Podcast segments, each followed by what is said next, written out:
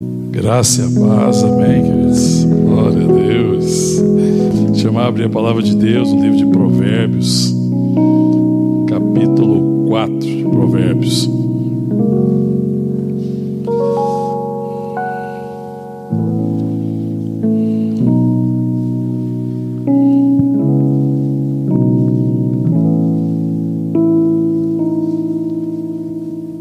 Provérbios capítulo 4, eu vou ler a partir do verso 20. Quem achou, se puder ficar de pé, para nós lermos a palavra de Deus.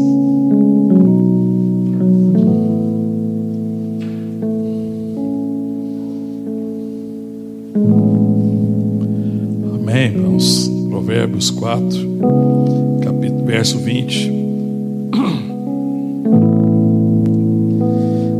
Diz assim a palavra de Deus: Filho meu, atenta para as minhas palavras, aos meus ensinamentos, inclina os ouvidos.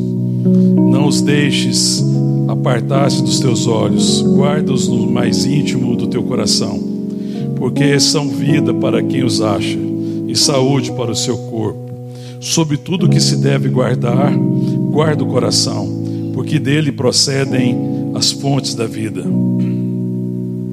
Desvia de ti a falsidade da boca e afasta de ti a perversidade dos lábios. Os teus olhos olhem direito e as tuas pálpebras diretamente diante de ti. Pondera a vereda dos teus pés e todos os teus caminhos sejam retos. Não declines nem para a direita nem para a esquerda. Retira o teu pé do mal. Vamos orar. Te louvamos, Pai, te adoramos por esse tempo em que estamos aqui reunidos como igreja, povo de Deus, na certeza de que quando nós nos reunimos como igreja na tua presença, ali o Senhor ordena a bênção e a vida para sempre. O Senhor ministra o nosso coração, nós somos fortalecidos pela comunhão dos santos, ó Deus, e somos ministrados pela tua palavra, pela tua verdade. Por isso, ó Deus, fala ao nosso coração. É o desejo do nosso coração te ouvir e fazer a tua vontade. Sermos ministrados pelo Senhor. Fala conosco, Pai. A nossa oração em nome de Jesus. Amém. Amém, queridos. Podeis sentar. Esse trecho do livro de Salmos está apelando, né? É uma palavra paterna, é uma exortação paterna. Tanto que eu li aqui o, primeiro, o primeiro verso começa assim: Filho meu. E todo esse capítulo aqui e atrás também, você vai ver. É, a palavra está exortando a filhos, é como um pai exortando a filha, é Deus exortando seus filhos. É uma palavra paterna, ensinando, manifestando direção, vontade. E esse texto aqui, dentro desse trecho que nós lemos, o que chama atenção para nós, acima de tudo, é o verso 23. Olha o 23 o que diz: Sobre tudo que se deve guardar, guarda o coração, porque dele procedem as fontes da vida. É, na verdade, é, o autor aqui está dizendo que a sua vida depende daquilo que está no seu coração. A nossa vida é governada por aquilo que habita o nosso coração. Aquilo que adentra o nosso coração, aquilo que está no nosso coração, vai determinando o sentido da vida. E é por isso que ele diz, sobre tudo que deve guardar, guarda o coração, porque dele procedem as fontes da vida. É, e se essa fonte estiver contaminada, se essa fonte estiver é, recebendo coisas erradas, isso vai, vai conduzir a nossa vida de uma forma errada. E muito do que nós vivemos, muito do que nós passamos, muita da nossa dificuldade estão exatamente aqui nesse texto, para a gente não guardar o coração. E o coração contaminado, o coração entulhado por essas coisas da vida, por as coisas desse século, por uma série de coisas que a gente deseja compartilhar aqui hoje, vai contaminando a vida e vai dificultando a nossa caminhada. É interessante porque ele está falando aqui, né? É sobre o que deve guardar, guarda o seu coração, e, e, ele vai falando assim. Ele diz no verso depois, no 27, 24, ele vai orientando como guardar. No 24, desvia de ti a falsidade da boca, afasta de ti a perversidade dos olhos, os teus olhos olhem direto, né, olhe para frente, é, ande diretamente, olhando diante de nós, o verso 26, pondera a vereda dos teus pés, ou seja, considera os teus caminhos se são caminhos retos. Não te afaste do, dos caminhos do Senhor. Né, e eu fico pensando nesse tempo que nós estamos vivendo, como país, como nação, e nesse tempo que nós estamos vivendo no mundo. Talvez não exista uma geração tão doente do coração. Existe um coração tão adoecido. Existe um adoecimento muito grande do coração. E isso é visível, é percebido nas relações. As relações são muito adoecidas. As relações são, são, perderam muito do seu afeto. As relações têm sido extremamente comprometidas pelo adoecimento do coração. Porque o problema do adoecimento do coração é que ele contamina as minhas relações. Eu vou perdendo o entendimento, eu vou perdendo o sentido do meu chamado, vou perdendo o sentido da vida. E esse coração adoecido vai comprometendo tudo. E se torna uma fonte não de vida, acaba se tornando uma fonte de destruição. É incrível porque o coração pode se tornar uma fonte de destruição. É incrível que o, coração pode se tornar uma fonte de morte. Nós vamos perceber aqui nos textos, caminhando aqui pelos textos, o risco que nós corremos de ter um coração que é uma fonte de destruição. E a gente pode ser, pode se tornar destruidor de relação. E nós podemos trazer morte para as relações, né? E quando a gente não guarda o nosso coração, quando a gente não tem o coração no lugar certo. Eu vejo que é uma geração que está perdendo o coração. Uma geração que tem uma relação com o outro muito, muito julgadora, muito acusadora, né? A gente vê nas eleições agora, eu fico pensando, gente, meu Deus, será que é a necessidade de tanto ódio nas relações? Quando o outro pensa diferente de mim, quando o outro tem alguma coisa que eu não gosto, que eu não considero, é, eu posso discordar de, de, de, coisas que estão no coração dos outros, eu posso discordar de atitudes, mas essa atitude destruidora que é, assustador. É, é, normal que eu tenha, eu divirja de pessoas, é normal que eu tenha pensamentos diferentes. Está tudo certo até aí. A grande questão é o adoecimento do coração que está tornando as relações horrorosas em que a gente joga pedra nos outros facilmente. É uma geração que vive com a pedra na mão. Eu fico pensando que nós vivemos uma geração que carrega pedras. Não é uma geração que carrega flores. Não é uma geração, às vezes, que está carregando um bom perfume. Nós, como cristãos, devemos ser, devemos ser, não, nós somos, né? A gente perde a perspectiva, nós somos o bom perfume, amém, irmão? Cheiro de vida, amém, irmão? para que estão sendo alcançados, mas às vezes a nossa caminhada é marcada por isso, por julgamentos, por lançar pedra nos outros, por acusar os outros. É, e a gente, isso vai demonstrando que nós estamos perdendo o coração, que nós não estamos guardando, porque quem não guarda perde. Quando ele fala de guardar, é para que não se perca, porque o nosso coração pode se perder. Na verdade, nós podemos perder to, totalmente o sentido e o chamado nosso. Isso pode acontecer, e ele está chamando assim: guarda o coração. E como é que eu sei como é que eu estou guardando o coração se eu estou perdendo meu coração? Como é que eu posso saber? Né? A pergunta, puxa, mas como é que eu sei se eu estou guardando meu coração ou se eu estou perdendo meu coração? Uma das coisas que vão demonstrar isso claramente é como eu reajo diante das circunstâncias à minha volta. A reação do meu coração. Às vezes nós temos uma reação muito ruim a reação fala muito mais da realidade do nosso coração. A reação quando nós falamos a respeito de situações, de circunstâncias, de relacionamentos, isso vai mostrando que nós estamos perdendo o coração. Lá em Lucas capítulo 6, o que, que diz lá? Abre lá rapidinho, Lucas 6, deixa marcado aí, nós vamos voltar nesse texto. O, a boca fala do quê? do que o coração está cheio, não é isso? Olha aí, Lucas capítulo 6, no verso 45. O 43, né, começa, ele ajuda a gente a compreender melhor esse contexto, o 45. Olha o 43. Não há árvore boa que dê mau fruto, nem tampouco árvore má que dê bom fruto. Porquanto cada árvore é conhecida pelo seu próprio fruto, porque não se colhem figos de espinheiros, e nem abrolhos se vidimam uvas. Dos abrolhos se vidimam uvas. Aí o verso 45: O homem bom, do bom tesouro do coração, tira o bem, E o mal, do mal, tira o mal, porque a boca fala do que está cheio o coração.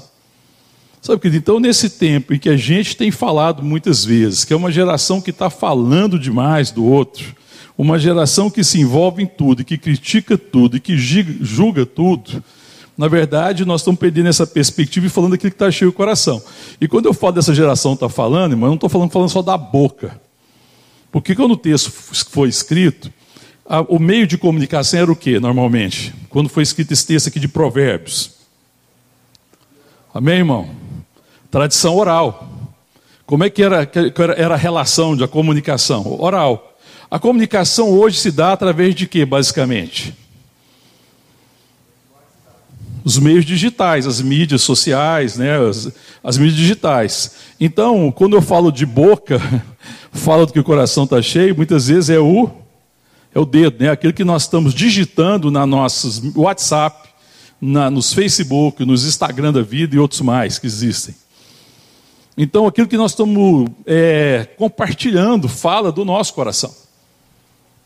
O coração não fala quando, quando sai pela boca, mas é aquilo que eu transmito. Está falando aquilo que está no meu coração. Né? E essa geração tem sido uma geração que está cheia de pedra, lançando pedra com facilidade. É muito fácil ficar julgando os outros, acusando as pessoas com ódio extremo. Não importa o motivo que o outro fez. Às vezes a gente vê casos, a gente está vivendo em época que existe muita maldade, muitas coisas ruins acontecendo. Mas como é que eu pratico justiça quando eu só estou julgando os outros? Eu estou só acusando os outros. Né? Quando nós estamos desistindo, né? quando pessoas estão desejando a morte. Eu vi essa semana agora uma pessoa aí que tem importância nacional, estava com Covid, e um grupo de, de partido ideológico, de pensamento ideológico contrário, desejando a morte da pessoa. Eu falei, meu Deus do céu, onde é que nós estamos vivendo?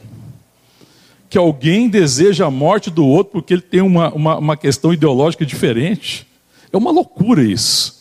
Né? Quando você vê pessoas que cometeram mal, atrocidades, a gente desejar a morte dessas pessoas, isso é, uma, é um sinal de que nós estamos perdendo o nosso coração, porque a gente deseja a morte. Falei, gente, se eu desejar a morte, a palavra de Deus diz que à medida que eu sou, que eu julgo, eu sou julgado. Presta atenção nisso.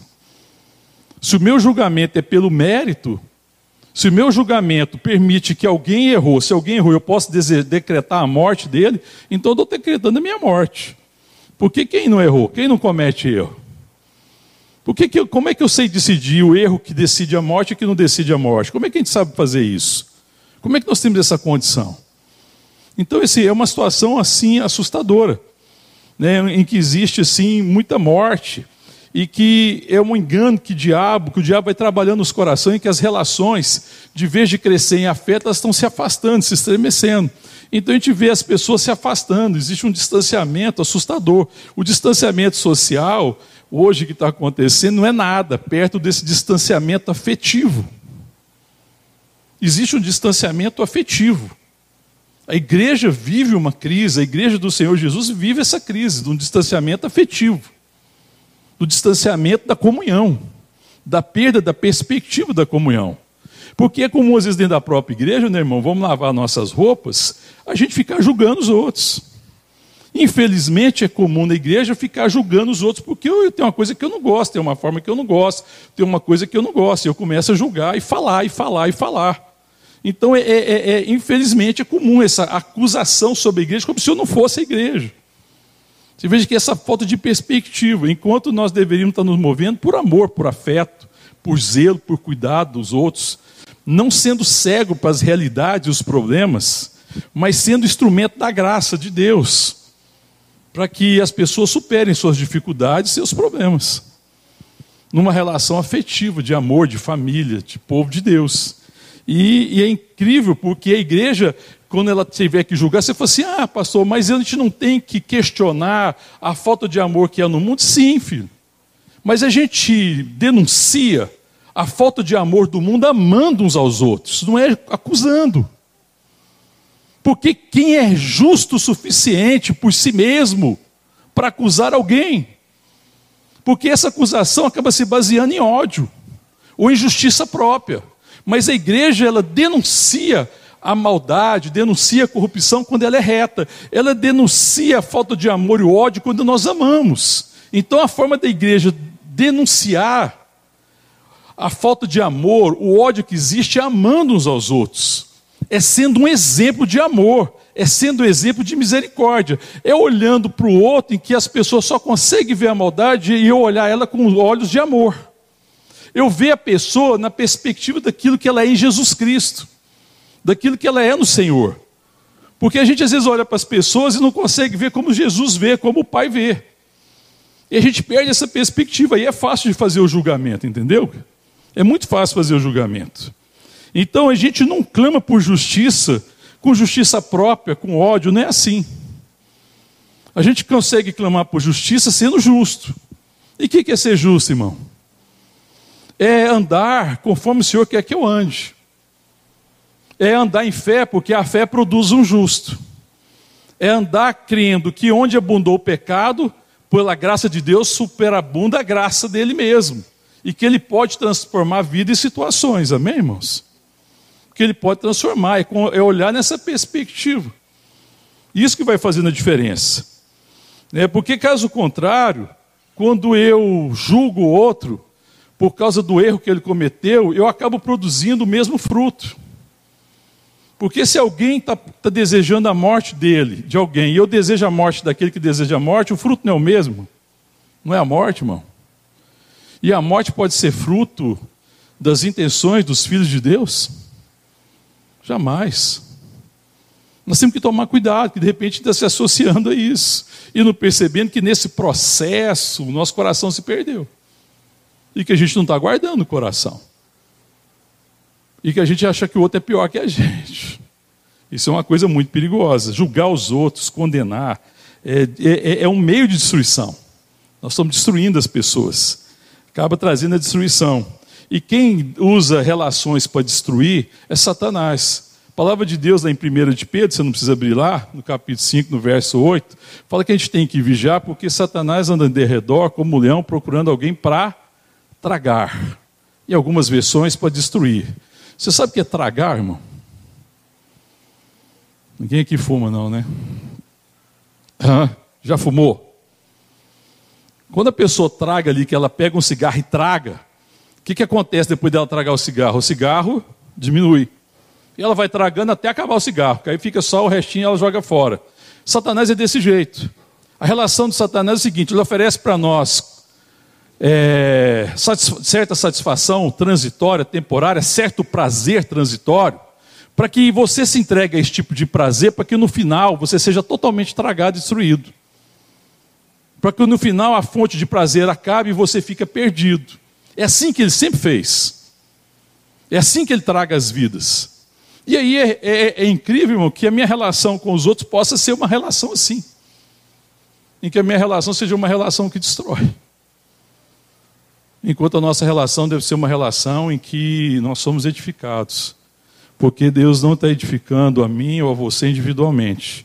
Deus está edificando a pessoa da igreja. A igreja é uma pessoa, amém, irmão? Nós somos um só corpo, muitos membros, um só corpo. E Deus está edificando a pessoa da igreja, do qual cabeça é Cristo, e nós somos o corpo de Cristo, amém, irmão? Então a minha relação com qualquer pessoa deve ser de edificação. Jamais uma relação que possa ser motivo de destruição. Então eu tenho que tomar cuidado, que a gente fala assim: ah, mas Fulano fez mal para mim. Alguém já fez mal para você, irmão? Sim ou não? Deixa eu fazer uma pergunta: você já fez mal para alguém? Ah, tá. Então, agora deixa eu te perguntar: o mal que você fez para alguém é culpa de alguém ou é culpa sua? Ah, o outro me provocou. Sabe esse negócio que o outro me provocou? Aí eu, aí eu fiz mal porque o outro me provocou. A pessoa me desprezou. Aí eu quero desprezar a outra pessoa. Você despreza o outro com desprezo seu ou com desprezo dele? Com desprezo seu. O grande problema é que quando nós, as pessoas fazem mal em nós, é que ela pode despertar o mal que está em nós. Entendeu? Então guardar o coração é não permitir que o mal que me atinge desperte o mal que eu não desejo. E a gente deve guardar o coração. Toda vez que você for atingido pelo mal de alguma forma, qualquer que seja a forma de mal, guarda o seu coração. Porque Satanás deseja que você perca o coração. E, e é inevitável que as pessoas acabem não fazendo mal, de alguma forma ou de outra. Mas a, a questão da resposta é minha sempre. Assuma a responsabilidade, amém, irmão? A gente tem que assumir a responsabilidade. Porque senão a gente vai pagar o mal com o mal nesse tempo de, de tantos males no mundo corrupção, perversão política, perversões morais, maldade, tudo a gente corre o risco de trazer todas essas coisas para o nosso coração e o nosso coração ficar entulhado. Sabe o que é aquele coração entulhado? É como você pegasse um córrego em que a água flui naturalmente por ele e você vai jogando pedra, pau e vai entulhando para que aquela água pare de correr. O coração da gente é desse jeito. Se você for aceitando tudo quanto é entulho emocional no seu coração, o seu coração vai ficar entulhado e a água da vida não corre. Você deixa de ser uma bênção, a vida deixa de correr através da sua vida. Se você aceita de forma emocional tudo, porque às vezes a gente é assim, ah, me falaram mal de mim, ah, não me honraram, ah, fizeram esse mal, ah, não me consideraram, ah, me desprezaram. E assim a gente vai trazendo isso para dentro. Irmãos, as pessoas são falhas. Todo mundo comete erro. E eu devo guardar meu coração dessas coisas. Amém, irmão? Está entendendo o que eu estou falando, irmão? Como é que está seu coração? Seu coração é um. É como um, um canal de bênção em que a água da vida flui naturalmente, o seu coração anda entulhado. A água não consegue passar para o outro. Para Deus que aqueles que creem no Senhor, do seu coração iam fluir rios de águas vivas. E o que pode influir, o rio de água viva, de fluir no meu interior, não é ninguém, a não ser eu mesmo. O grande problema, você sabe o que é, irmão? Fala assim para o seu irmão aí do lado. Fala, sabe qual é o problema, irmão? É que o inimigo não está fora, o inimigo está dentro. O problema do, do inimigo é o nosso coração. Quando a gente não guarda o nosso coração, nós abrigamos o mal. Nós damos lugar para o mal. Não existe nenhuma maldade que seja feita a mim que possa me tornar mal, a não ser que eu dê lugar ao mal. Nenhuma maldade, nenhum erro, nenhuma falta de consideração, nenhuma injustiça, por pior que seja, tem o poder por si mesma de me tornar mal. Mas se eu me tornar mal, é porque eu abriguei o mal, é porque eu não guardei o meu coração é que eu permiti que o mal adentrasse o meu coração. E quando o salmista, tá, quando o autor de provérbio está falando assim, em tudo que deve guardar, guarda o seu coração, guarda o seu coração desses entulhos, desses lixos, que Satanás vai tentar lançar contra você. A diferença é como eu lido com os reveses da vida, com as dificuldades da vida.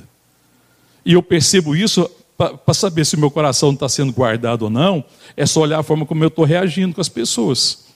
Quando alguém erra comigo, quando eu vejo o mal, quando eu vejo a maldade, qual é a minha reação? A minha reação é de misericórdia e graça. A minha reação é de compaixão. A minha reação é de não julgamento. A minha reação é procurar fazer o bem e não ajudar a destruir. A minha reação é reação de não permitir que o mal cresça, mas antes cessar todo o mal. Isso eu tenho que estar sempre olhando no meu coração. Porque senão a gente torna uma geração que só sabe acusar. E é só olhar as minhas anotações, as minhas palavras, perguntar para as minhas relações, como é que eu estou reagindo? Como é que tem sido a minha reação? Será que toda essa situação está despertando essa maldade? Né? E o pior da, do coração que se perde, quando a gente perde o coração, quando a gente não guarda o coração, é que eu não afeto não é só quem me atingiu, eu afeto todo mundo. Já viu, já viu pessoa amargurada? Pessoa amargurada, ela é amargurada só com quem causou amargura. Hã? Não, ela é amargurada com todo mundo. Porque o injustiçado é injustiçado. Aí ela acha que todo mundo está errado, porque todo mundo devia estar tá preocupado com ela, com aquela pessoa. Aí ela acusa todo mundo. E ela se torna a amargura de todos. E ela se torna a amargura de todos por causa da amargura do seu coração. Porque uma vez tendo sido ferida por alguém, deu lugar ao mal. De vez de guardar o coração, falou: não, peraí. A pessoa está me ofendendo, mas no meu coração não. É muito ruim ser ofendido às vezes, né, ser desprezado, injustiçado, tudo bem, mas no meu coração eu vou guardar. Para Deus, me ajuda. Que isso não adentre o meu coração. Que o mal não adentre o meu coração. Que antes, pelo contrário, que eu retribua o mal com o bem. Amém? Irmão? Amém? Aí eu fico pensando assim, né? Como é que a gente pode então guardar o coração? Para que a gente não se torne esse coração amargurado, esse coração que vai perdendo afeto, que vai deixando de considerar as pessoas, que vai se tornando duro. E a palavra aqui nos Salmos mesmo nos ajuda. Volta comigo aí no livro, Salmo não, perdão, em Provérbios.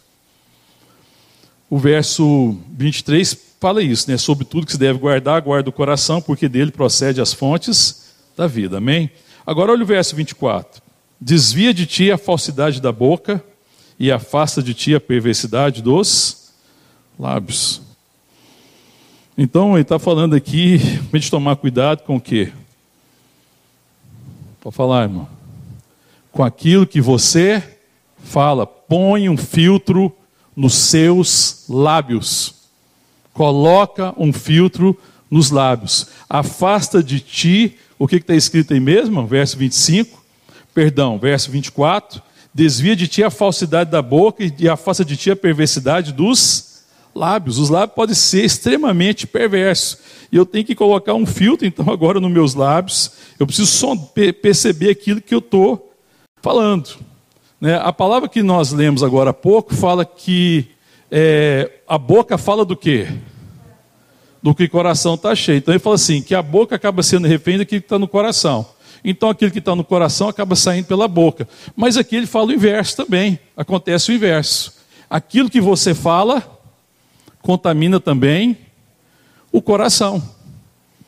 Aquilo que você fala contamina o coração. E o pior, não contamina só o seu, contamina o coração de quem está do lado. Presta atenção, por exemplo, na sua família, na sua casa. Se você dando lugar ao mal, não guardando o seu coração, falar mal de alguém. Você está contaminando o coração de quem? O seu e de todo mundo que está ouvindo o que você está falando.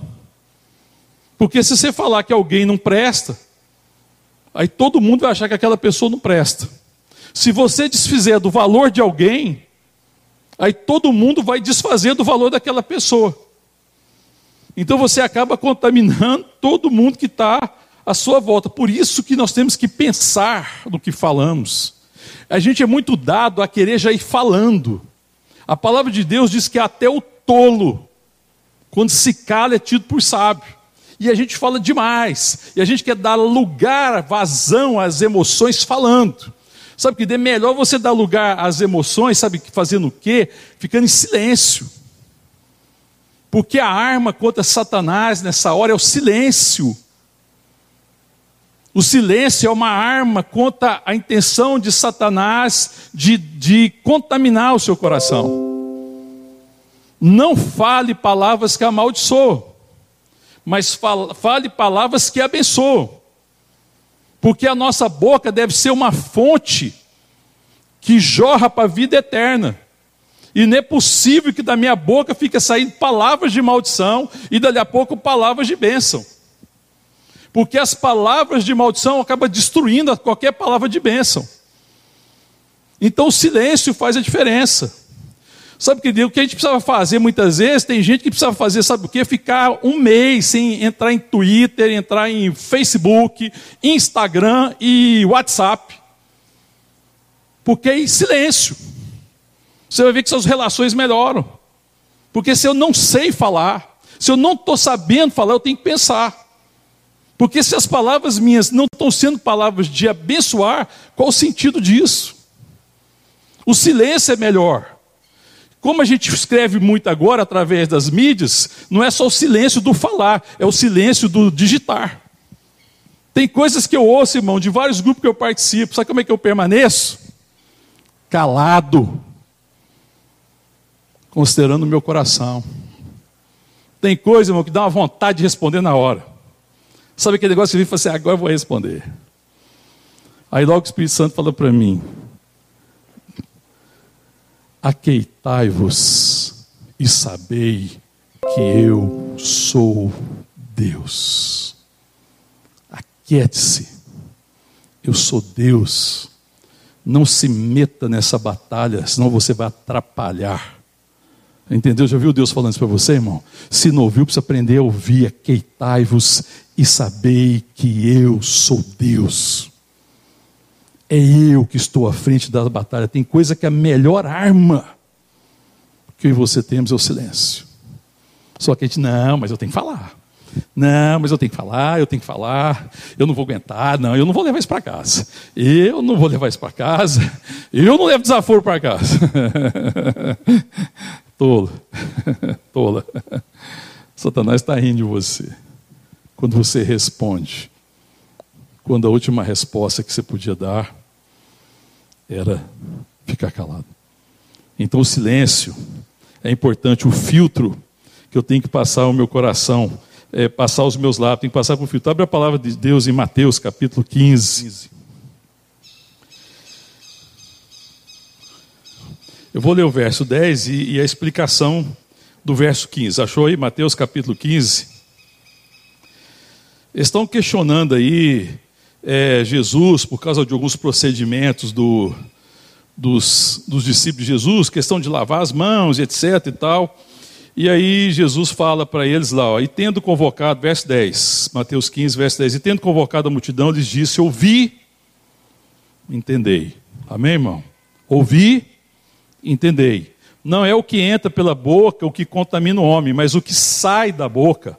Isso sim contamina o homem. E aí ele explica no verso 15, é o verso 15. Então lhe disse Pedro: Explica-nos a parábola. E Jesus lhe disse: Também vós não entendeis ainda? Não compreendeis que tudo que entra pela boca desce para o vento e depois é lançado em lugar escuso? Mas olha o verso 18: Mas o que sai da boca vem do coração, e é isso que contamina o homem.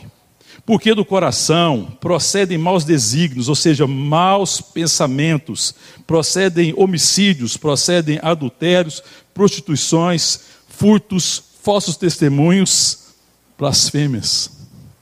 Olha o que ele diz aí então: que do coração procede a primeira coisa é o quê? O que sai da boca vem do coração. E é isso que homem, porque do coração procede maus pensamentos. Então, uma, uma forma de guardar o coração é trazer um filtro dos lábios, e eu trago um filtro dos meus lábios quando eu, eu vigio meus pensamentos. Porque se você não vigia seus pensamentos e não lida com eles, você vai falar. Porque você fala daquilo que o coração está cheio, nós já lemos. Então, os maus desígnios, os maus pensamentos, vêm do coração. E alguém já disse que o pensamento é o ensaio da ação. Pensamento é o ensaio da ação. Aquilo que você pensa, você acaba fazendo. Então, quando você fala mal de alguém, antes de falar mal, o que, você fez? Hã? Antes de falar mal de alguém, você fez o que antes? Pensou. Só que você não lidou com o pensamento. É aqui que, que você corta a raiz do mal. Os maus pensamentos. Irmão, quais são os seus pensamentos diários? A gente às vezes passa semana, passa mês e nunca parou para lidar com o pensamento. Quando começa a vir um pensamento ruim em relação a alguém, querendo levar você a fazer alguma coisa errada, você vai permitir esse pensamento no seu coração, você vai pedir Deus graça. Fala, Deus, olha os meus pensamentos. Davi não diz isso lá no Salmo que nós já ministramos aqui. Senhor, sonda-me. Conhece o meu coração. Conhece os meus pensamentos. Vê se há em mim algum caminho mal, me conduz pelos caminhos de vida eterna. Davi falou no mesmo salmo, falou, Senhor, a palavra ainda não me chegou à boca, o Senhor já conhece toda. Então você vê que eu lido com essa questão do coração e guardo o coração quando eu lido com os meus pensamentos. Porque se você está tendo pensamento errado, irmão, irmã, se você não lidar, você vai colocar isso em curso. Uma pessoa que resolve matar o outro, ele, ele simplesmente amanhece, passa por alguém e mata. Ele pensa, Ele vai maquinando aquilo, vai dando lugar, Satanás vai alimentando aquele negócio.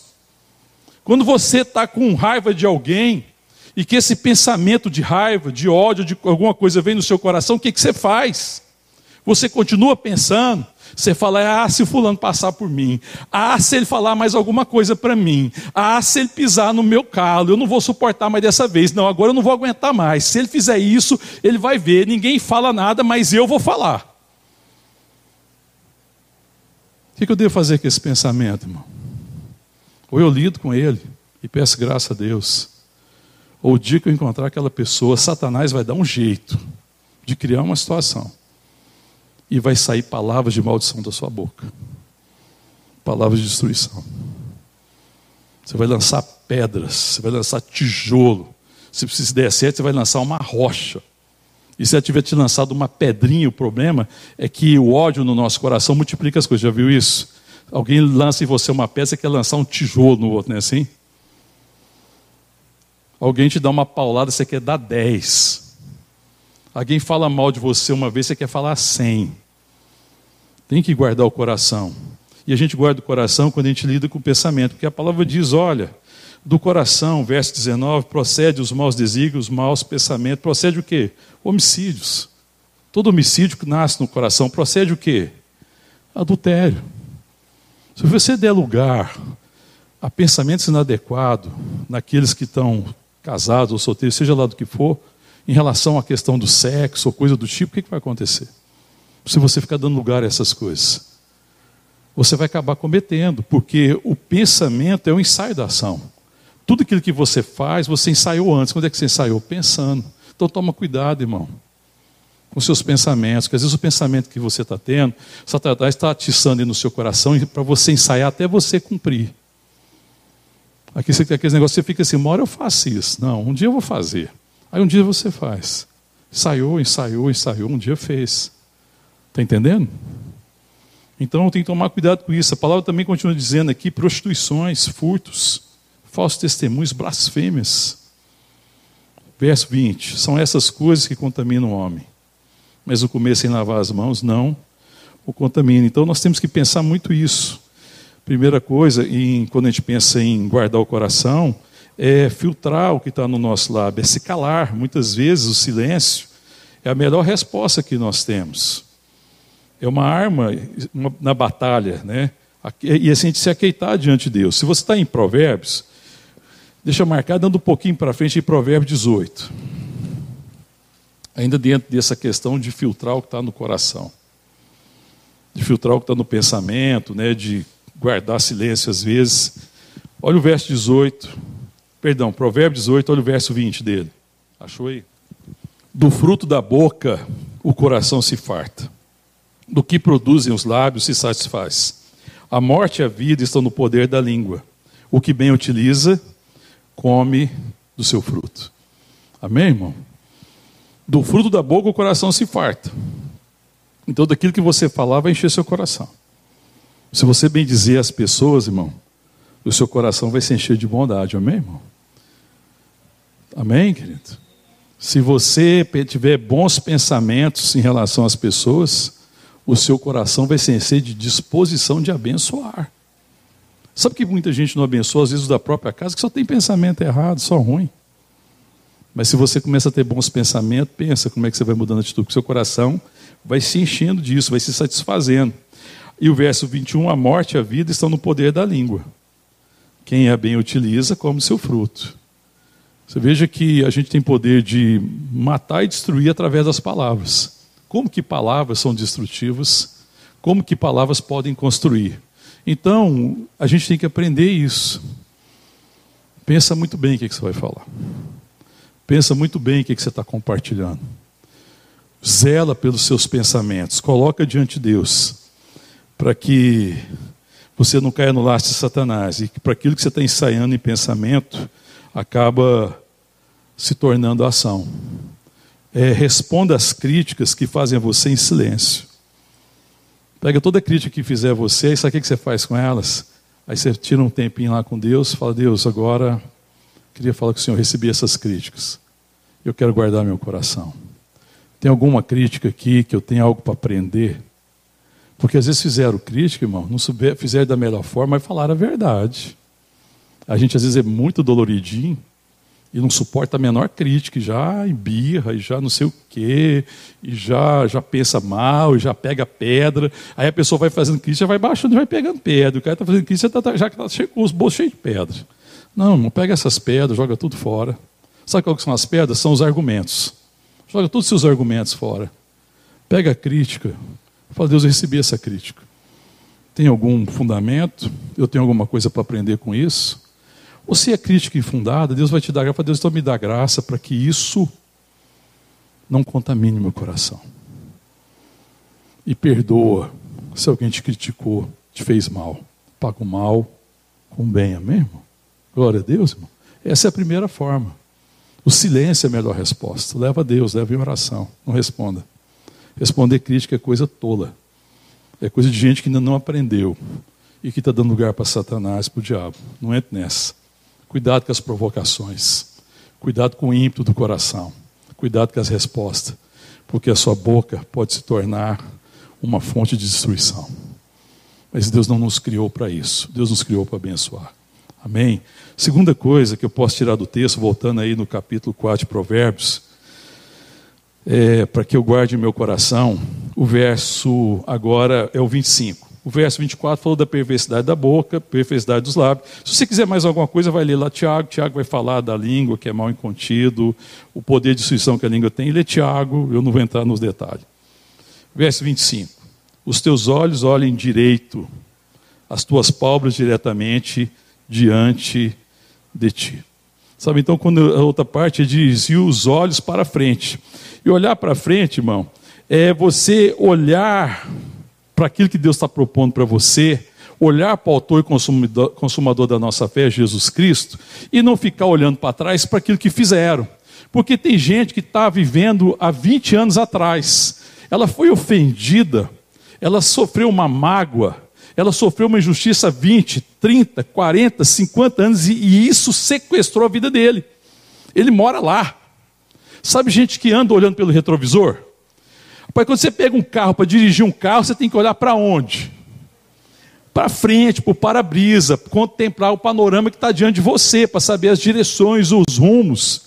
Agora, se a pessoa você ficasse andando num carro, querendo ir para frente, olhando para o retrovisor, dá certo, irmão? Você vai bater o carro, vai dar errado, você não vai conseguir prosseguir, você não chega no lugar que você tem que chegar. E olhar para as ofensas, para aquilo que fizeram, para os erros que cometeram com a, com a gente, é, é deixar de olhar direto para frente, é ficar olhando para trás. E aí a gente fica lamentando essas coisas. E isso vai gerando amargura no nosso coração, raiz de amargura. A palavra de Deus em Hebreus fala assim: que não haja raiz de amargura no vosso coração. Eu tenho que resolver isso. E eu resolvi isso de algumas formas. Uma delas é perdão. Se você foi de fato ofendido, perdão libera é você. Porque quando você não perdoa quem te ofendeu, o escravo é você. Está me ouvindo? O escravo é quem não perdoa, porque o outro às vezes está lá vivendo a vida dele e pronto, você não está tá mudando a vida dele mas porque ele errou com você e você fica lamentando o erro lá atrás, se a sua vida é olhar para o retrovisor. Então, de vez de você seguir para frente, você só anda para trás. Você está se tornando pior. Você deixou de ser uma fonte de, de vida. O seu coração está entulhado com essas coisas. E você não alcança o alvo, a vida que Deus tem proposto para você. E a gente às vezes lamenta e pensa que a culpa é de Deus. Não, irmão. Ah, Deus permitiu, não, Deus não permitiu, não. Deus permite você fazer escolha, só que você está escolhendo olhar para trás, você está escolhendo permanecer magoado, você está escolhendo não perdoar. Isso está sequestrando a sua vida, Satanás está te tragando. É assim que ele traga, irmão. Ele está rodando igual um leão, procurando alguém para ser tragado. E quando ele vê alguém ser ofendido, ele fala assim: esse eu vou tragar agora. E ele vai te alimentar com toda sorte de maldade e de motivo. Fala assim, não, você tem motivo sim. A ofensa é muita. Aí a pessoa fica olhando para trás. E a palavra orienta a fazer o que, irmão? Os teus olhos olhem direito. Olha para o que Deus tem para você. Veja na perspectiva da graça do que Deus está realizando. Olhe diretamente diante de ti. Deixe que Deus seja o teu norte. Não deixe o passado te sequestrar. Não deixe o passado afetar seu futuro. Porque tem gente que, por causa disso, comprometeu o futuro. Aí o futuro é horrível, a vida é horrível, a vida não tem sentido, e aí ele está procurando um culpado no passado. Perdeu o coração, não guardou o coração. Lamentável. Não tem mais o coração na mão. O coração agora se tornou refém do diabo. E o diabo alimenta ele todo dia, com toda sorte de perversidade. E essa vida está sendo anulada, sequestrada, tragada. É isso que está acontecendo. Temos que olhar para frente. É ter a visão de Deus.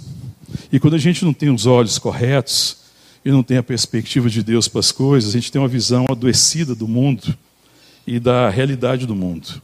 E aí esses, essas pessoas que têm, olham para o retrovisor, elas só conseguem ver defeito nos outros. Você viu gente que só vê defeito nos outros? Como é que você é? Você olha para alguém e procura ver o lado bom, ou você é, é daquelas pessoas que é o primeiro a apontar o dedo e falar, tá vendo? Ó, ó fulano como é que é. Ó, ó o que, é que ele faz. Ou você tenta, pelas lentes da graça, encontrar alguma coisa boa no outro. Se você sempre é aquele que procura o erro, você está perdendo seu coração. E se você quer recuperar seu coração, procura ver o que existe bom no outro. Porque procurar o erro nos outros é caminho de morte. É não ter olhos santos. Mas os olhos santos são aqueles que enxergam além do pecado e conseguem ver a graça de Deus. Eu preciso buscar o bem que há no outro e não simplesmente julgar o outro por causa do mal que eu fico procurando. Os olhos santos são esses olhos assim. Eu tenho que ter olhos santos. Olhar para frente é ter olhos santos. Eu tenho que ter olhos santos para as coisas. Cuidado como é que você vê as coisas. Cuidado como é que você vê os bens desse mundo. Cuidado como é que você vê dinheiro. Cuidado como é que você enxerga as pessoas. Cuidado como você está vendo as pessoas. Porque a forma que você vê os outros, que você vê os bens desse século, e que você vê as pessoas, está falando em alta voz, se você está perdendo o coração ou se você está guardando. Está entendendo, irmão? Amém? Uma última coisa, que a gente poderia conversar muito sobre guardar o coração, mas o tempo não dá. Terceira coisa, eu quero ler o próximo verso. Verso 26. Pondera a vereda dos teus pés e todos os teus caminhos sejam retos. Como é que você interpreta esse texto? Pondera as veredas, os caminhos. Ponderar é o seguinte: pesa, verifica, avalia em que caminho seus pés estão andando. É isso, pesa, pondera a vereda. O vereda é caminho dos teus pés. Veja os teus caminhos, se os seus caminhos são retos. Não te declines para a direita e nem para a esquerda, e retira o teu pé do mal. Então, quando ele fala ponderar, o que, que significa, irmão, nessa questão do caminho? Qual que é o nosso problema em relação a nossas veredas? É caminhar de forma independente de Deus. Pondera se o caminho que você está trilhando é o caminho que Deus tem preparado para você. Pondera se de repente você não está andando num caminho que Deus não preparou para você. Pensa, avalia. Veja os seus caminhos. Se eram caminhos retos, você está desviando. Então, o desvio aqui, quando ele fala caminho reto, o caminho reto é o caminho do Senhor. É você andar naquele caminho que Deus está mostrando para você. É você andar, decidir sua vida, decidir as suas coisas, tomar as decisões baseadas na palavra, naquele que Deus está ensinando. Então, você está andando em caminhos retos. Desviar do caminho é você falar: ah, não, eu, eu não estou entendendo bem assim, eu acho que pode ser assim, eu acho que pode ser desse jeito, eu estou sentindo isso. A palavra de Deus está falando uma coisa, a gente quer andar pelo sentimento, pela emoção, e a gente se desvia do caminho. Então pondera. Porque se Deus está te falando, anda aqui, e você não está andando, você está perdendo seu coração, você não está guardando ele. O seu coração está sendo guiado agora pela carne, pelas emoções, pelos sentimentos. Isso pode não terminar muito bem. Qual é a direção que está dando? Então é você saber onde você está indo. E se eu perguntar onde é que você está indo, você está indo é porque Deus está te conduzindo nesse caminho? Você está fazendo isso porque Deus está te conduzindo no que você está fazendo? O sentido da sua vida tem a ver com isso. O que, é que te motiva? Qual que é o motivo da sua vida? Né? O que, é que tem te motivado? Então é depender do Senhor, para que a gente possa caminhar. A palavra de Deus diz: lâmpada para os meus pés é a tua palavra. O que, que significa lâmpada para os pés é a tua palavra? A tua palavra ilumina os meus pés. De que forma?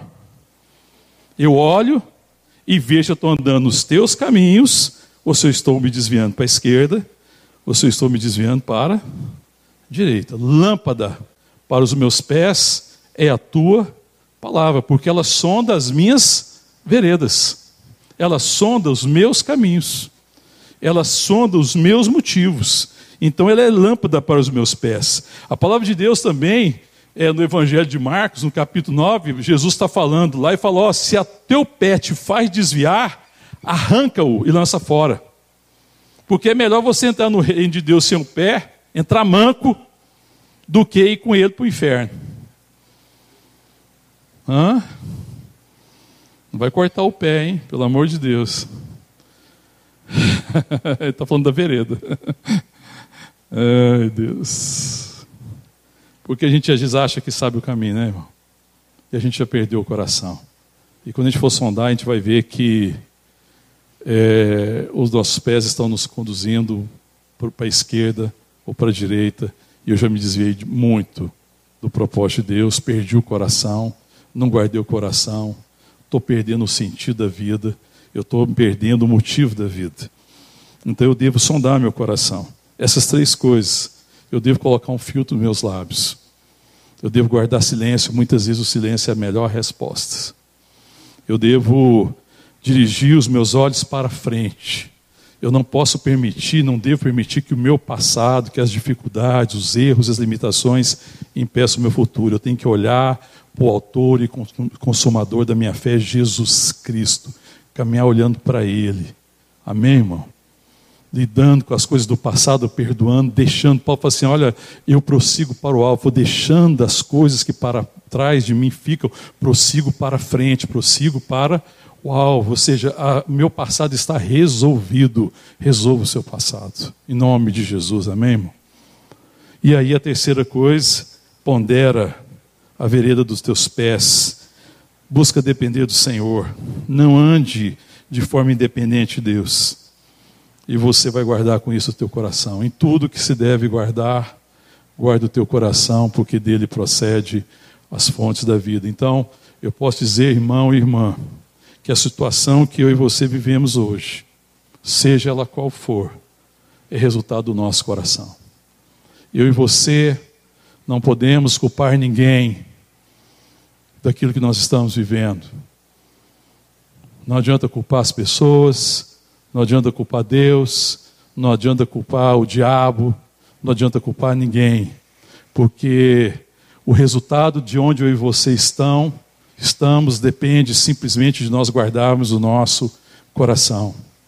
Aquilo que está no nosso coração, que está guardado no nosso coração, está determinando a minha vida e a sua vida. As fontes da vida estão no nosso coração. Se o nosso coração estiver no lugar certo, se nós estivermos guardando o Senhor, guardando a vontade de Deus, se nós estivermos olhando para frente, se eu estiver guardando os meus lábios, se eu estiver cuidando da minha palavra, se eu estiver buscando silêncio, então a minha vida vai ser a vida que Deus tem para mim. E vai haver vida fluindo no meu coração. Não só para que eu caminhe em caminhos de vida, mas aqueles que estão à minha volta vão ser abençoados. Porque se o meu coração estiver guardado, aonde eu estiver, ali, ali existe um rio de Deus. Amém, irmão? Ali existe uma fonte jorrando para a vida eterna. O lugar que eu estou vai ser abençoado a minha casa vai ser abençoada pela minha vida, o meu local de trabalho é abençoado, o ministério é abençoado, os irmãos são abençoados, a igreja é abençoada, a escola é abençoada, onde eu estiver, ali existe um rio fluindo, o meu coração está guardado, existe uma fonte de vida no meu coração que flui na direção do outro. Eu estou entendendo o meu chamado. Eu, Deus guardou a minha vida, Deus me salvou, Deus me redimiu e Ele me chamou para ser bênção. Eu entendi que eu sou, eu sou um abençoador. E para ser um abençoador, eu tenho que guardar o meu coração dos ataques de Satanás. Em tudo que se deve guardar, guarde o seu coração. Em nome de Jesus, amém? Irmão? Sonde os seus motivos. Pergunte para você para onde você está indo. Você tem perguntado, mas a gente às vezes não para, onde você vai? A gente sai feito um doido, fazendo coisa, então se entrega uma vida monótona, de rotina sem sentido, aonde você está indo. Não é possível que eu estou andando sem uma direção. O que, que motiva o meu coração? Quais são os meus objetivos? Né? Quais são os meus alvos, a meta? Né? E outra coisa, com quem eu estou indo, irmão? Porque vou te dizer uma coisa: você nunca vai saber aonde você está indo se você não entender com quem você está indo. Ninguém está indo em lugar sozinho, ninguém consegue chegar lá sozinho. Nós temos que caminhar como igreja, em comunhão, em amor, em relação bendita com o Senhor. Eu tenho que estar caminhando com Ele. Quem fala assim, ah, eu estou indo com Jesus, tá bom, irmão. Quem vai com Jesus anda com a igreja. Tem comunhão com o corpo de Cristo, porque a igreja é o corpo. E o que Deus está edificando é a pessoa da igreja. Não existe esse negócio de crente, ah, eu sou crente aqui na minha casa, eu estou vivendo aqui individualmente. Se você está entregando uma vida solitária, você pegou um caminho errado, você não está guardando seu coração. Porque não existe essa questão de crente solitário, não existe essa questão de um crente que vive a parte da comunhão dos santos. É um sinal que nós estamos pegando caminho errado. Eu preciso sondar essas coisas no meu coração. Com quem eu estou indo? Né? Para onde eu estou indo? Qual o motivo do meu coração? E por final eu preciso saber se eu quero saber e quero guardar meu coração. Tudo isso tem a ver com Cristo e sua igreja. O que você está fazendo hoje, o que você está fazendo amanhã tem a ver com Cristo e com a igreja, irmão? Porque se não tiver, você está perdendo seu coração. E a exortação de Deus para nós é: tudo, em tudo que se deve guardar, guarde o seu coração porque dele procede as fontes da vida. Amém? Vamos ficar de pé, vamos orar.